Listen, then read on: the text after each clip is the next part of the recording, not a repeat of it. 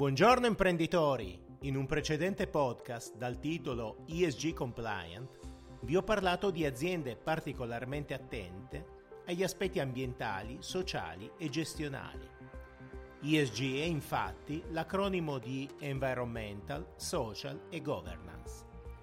Vi ho parlato anche della nuova direttiva dell'autorità bancaria europea che definisce linee guida più stringenti per valutare le aziende e concedere loro linee di finanziamento. Il momento è arrivato.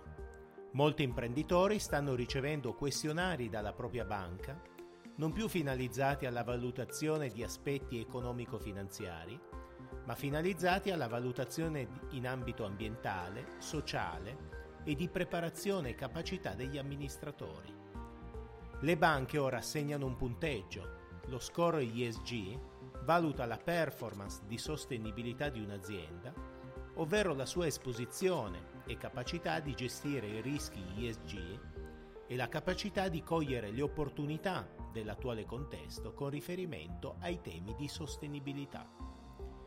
Del questionario pervenuto dalla banca mi hanno colpito tre domande su cui invito anche voi a riflettere. Qual è il numero medio di ore di formazione che ciascun dipendente ha ricevuto?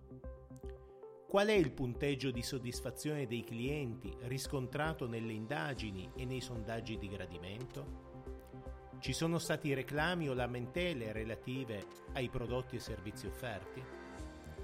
Per poter prepararsi al meglio ai nuovi modelli aziendali, l'imprenditore deve quindi monitorare costantemente non solo gli aspetti quantitativi, ma soprattutto quelli qualitativi della propria azienda. Per fare questo è necessario utilizzare strumenti di misurazione basati sulla Balance Scorecard, come il cruscotto di controllo. Per migliorare la tua azienda e averne il pieno controllo, compila il form sul nostro sito internet studiomancini.biz. Continua a seguirci sui social Facebook, Instagram e LinkedIn e iscriviti al nostro canale Telegram Il Commercialista non perdere i prossimi podcast ogni lunedì mattina. Io sono Marco Mancini, dottore commercialista e business coach professionista.